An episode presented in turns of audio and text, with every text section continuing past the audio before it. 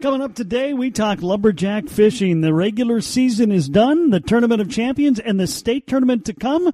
And we could have up to six lumberjack anglers there. Chris Haley has the details. Plus, we start the first of a two part interview with Mike Rockin Hruza, or Mountain Mike, depending on which Mike Hruza you're talking to. We just get started on Alaska fishing. It's all coming up today on Fish Fishing Paul Bunyan Country.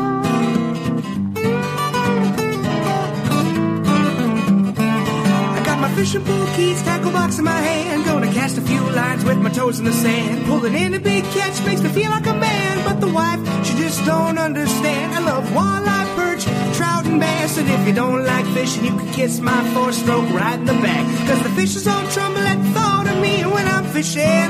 Paul Bunyan country.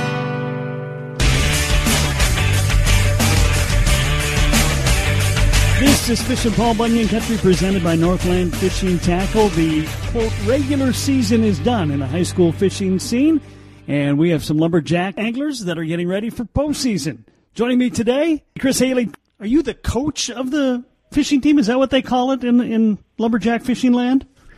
You know, as far as lumberjack fishing land, I guess I'm the coach, but you know, as far as high school goes, all the way across the state, you know, each high school team has an individual that is considered their coach. I don't necessarily coach these kids on, you know, we go out and we practice every day, and you know, I show them techniques, I give them pointers if they ask, and everything like that. But uh, as far as the coaching goes, the coaching part and my responsibility is making sure that everybody's squared away for these tournaments that um, you know what you need to do, that you have everything, you know, you know, to fish in these tournaments. So uh, this is the second year of the lumberjack uh, fishing team, and you just uh, wrapped up your last qualifier. Uh, where are we sitting as we get into the two big tournaments of the year? Well, actually, we um, we had uh, pretty much we only had eight teams out of the twelve that really competed throughout the summer. And I'm thinking we had two teams that qualified on Mille Lacs for sure. Uh, the team of Nathan Vleck um, ended up qualifying yesterday because even though they weren't in the top 20, they were close enough to the top 20 that with the number of teams that were probably ahead of them that have already qualified, since you can only qualify once, that the number would have pushed down far enough that they're probably going to make it in. So I think we're going to end up having three teams out of the eight that uh, qualified. And we had a couple other teams that came so close. I mean, it was a really good year. I'm just really proud of these kids. So, um, how many kids do we have in the fishing team? When we started out, we had 24 kids that that said, that, you know, we want to be part of this. But when it came down to actually signing up for all the high school qualifiers, it really kind of boiled down to eight teams, which is 16 kids. Okay. Pretty good. And they're pretty good anglers, aren't they? They are, you know, and that's the nice thing. It's like, I, I, I just can't say enough how proud I am of how these kids do it because it's not me. You know, people know my name in, in the fishing community, but it's not me taking these kids out saying, I'm going to show you how to do this. No, these are kids that their own parents have been fishing with them their whole lives and they're, they've got a passion for fishing and they're going out and they're living their dream. And fortunately, I just get to be part of helping them realize the next level of that dream. I think what's impressive is anglers at that age who are, you know, forced to, to fish a, a bunch of different waters, being able to make that adjustment as quickly as they do you know, and I've always said that for years. I've said that that I think that anglers that are from northern Minnesota will outfish anglers from other parts of the country just because we have to fish so many different bodies of water and so many different patterns as far as dealing with weather. I mean, it could be 90 one day and it could be 45 the next. yes, yes, that that is not an exaggeration either. So, who are the three teams that are going? Well, right now, Kev, the the two teams that I know of for sure are Jacob Slough and Nick Meyer, and Tate Hammett and Connor, Connor Savard. And those people that are hockey fans in the area will recognize Tate and Connor because You know, they're both varsity hockey kids. The third team that I'm pretty sure they're going to make it in after yesterday's tournament are Nathan Vleck and Evan Lesimo. So, um, because they finished like 23rd, and I know that there's probably at least three teams in that top 20 that have already qualified that's going to put them into the top 20 for qualification. Nathan Fleck was, he was one of the team members from last year that kind of scrambled this year to find a partner to fish with, and he was just, he told me the week before, he says, I need to, I need to qualify. This is my last year. I graduated, I'm a senior and I need to qualify. And I think he went out and did it. Well, you know that's that's the interesting thing is it it is kind of um, an individual sport in that, as you noted, you are not going to be the guy that's on them making them run laps or anything like a traditional sport. It's it's kind of self motivation. Exactly. So, Chris, uh, what what was it that got you involved uh, with this to begin with? Oh, you know, I was part of the university team for a number of years, and then uh, I was I had Jason Barr who started the Brainerd team probably eight years out to me seven eight years ago, and he said, you know. Brainerd and Bemidji, they've always had this rivalry. I would love it if you would come alongside and start a Bemidji team. And, you know, I was doing the university thing at the time, and I'm like, I just don't know if I got enough time to do it. And so I turned him down, and then he went off and he started the break, really kind of the baseline for this whole high school thing exploding. I mean, he has to be able, or he's got to be given the credit for really taking this high school thing to where it's at right now. Jason Barr from Brainerd High School. But um, after we hosted the National Collegiate Championship here from Bassmaster a couple of years ago, when I was part of that, and basically, you know, helped to put that whole thing on, I thought somebody's got to start a high school team. And when nobody did, I thought, you know what? I'm just going to step away from the university thing and I'm going to start a high school thing. And that's where I'm going to put all my passions. And that's what I did last year. And now we got incorporated over the last year. We got a 501c3. We were able, before the COVID thing hit, we were able to raise enough money so that none of these kids have to actually have their parents spend any money for them to be part of this. If they want to be part of it, they can be part of it. And that's that's my whole thing is I am never going to tell a kid you can't go fishing. And I just I want to make sure that that happens no matter what. Chris Haley is the coach of the Lumberjack fishing team. They, they think they've got three teams, two for sure, getting ready for the Tournament of Champions and the state tournament. We've got a lot more to cover with Chris in just a little bit. But up next, Rockin' Hruza is back. I chased down Mike Hruza in what he calls the last frontier, and we'll get part one of a conversation on Alaska salmon fishing with Mike Hruza next. This is Fishing Paul Bunyan Country presented by Northland Fishing Tackle.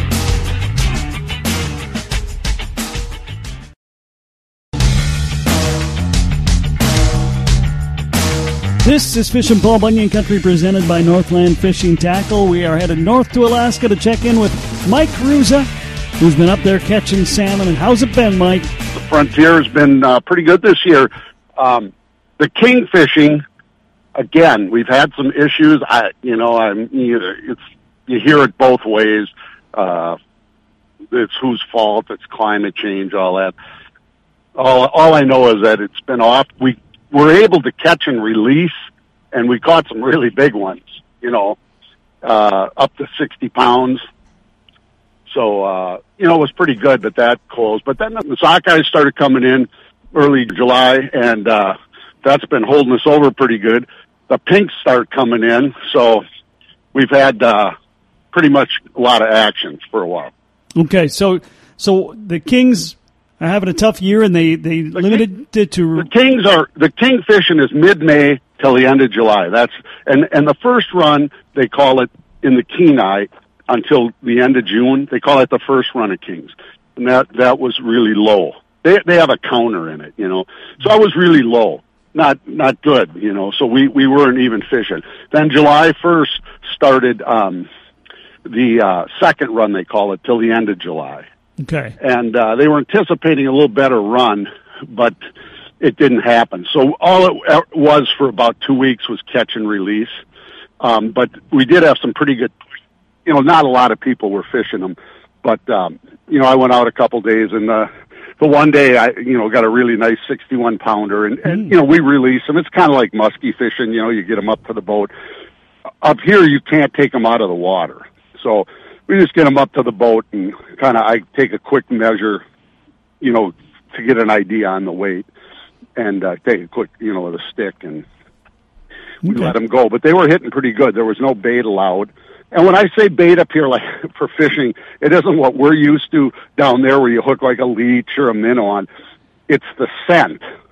So, uh, you know, we'd like, well, for kings, we'll be using a plug. So we take a piece, just fillet a little piece of sardine, maybe a uh, one inch square, and you uh, put a little slit in it. You put it on the belly of the plug, and you use this real fine thread. That's uh, almost like um, thread, you know, re- real fine stuff. And you wrap it around that, holds it on, and that gives it scent. Because salmon, again, different from what we're used to, everything is scent related. That's how they find their river they were born in is through the scent. So it's like deer hunting almost. Some of the guys got rubber gloves on; they don't touch their plugs, and Wow. you know it gets intense. And, and so we're fishing for what now? Sockeye? Sockeyes, yeah, been really good. In fact, yesterday I said I'm done with them. You know, they've been we've been having really big pushes of them, and and you know they're phenomenal eating. If you go in the grocery store, they're down there they're about seventeen ninety nine a pound. Of course, up here we have no possession limit, so you can go out every day, catch a limit, and then you uh, uh, you know as long as you preserve them, which is freeze them, you can go out the next day and catch more and more. So uh, I have a valuable freezer up here full of stuff, and I know you want to get into it, but not happening because you locked me out last time I was there. Um, That's right. so how many variations of salmon are there? Well, uh, in in the uh, Pacific salmon, there's five species. There's king or chinook. There's coho, which are silvers. There's sockeye, which are reds. There are pinks, which are humpies. Now, in the Kenai River, uh, we only get those four, uh, the five. The fifth one is uh, chum or dog salmon, they call them. Uh, I actually saw them sold down in a store down in Minnesota. They called them Keta, K-E-T-A. I had no idea what it was. I had to look it up because, and it's dog salmon. I mean, that's the bottom feeder, and they were selling selling them in these stores. I ooh, you know, I mean, they're they're okay smoked, but they're the bottom of the uh, what's good to eat. You know, and, and the you know what people would eat. So, and uh, even years on the Kenai, we only get the kings, the sockeye, and the silvers every year. Even years, the pinks come in. So it's an even year. So we got uh, pinks are coming in like mad. And and uh, like yesterday evening, my daughters are here. We were just fish. You just fish them offshore, trying to get some sockeye, the reds, and it was every cast. You know, they had a pink on, and you got to weed through them. I was out yesterday afternoon. I thought I'm going to get my last few sockeye, same thing, getting some pinks. Ended up it's three fish a day, but the silvers count with the sockeye. You can have two silvers a day, or you know, or a combination of three with the, or three sockeyes, but only you three fish. So I had two sockeyes, and I was flipping, and I banged a really big king, probably about ten, eleven pounds, and uh, that was fun. I had my fly rod and good fight. So they're starting to come in, and we're starting to go more. Uh, from now on, I'm going to just be fishing uh, the silvers. So how long does this whole salmon uh, fishing run last? If you think about all the different types. We, you know, it, it, the salmon in the river starts, well, in, in a normal year, we, you can start catching kings around, you know, late May and early June when we have a good first run. Like I say, the kings have been up and down. It hasn't been that good, you know. So that, then the first run about, uh, about the 5th of June, we get what we call the first run of sockeyes. They're called the Russian River sockeyes. Sockeyes need a lake in the river to only um, how do I work? Only rivers that have a lake in them have sockeye. So you know, which the Kenai has two lakes, but th- these fish go up in the Russian uh, River into the Russian lakes.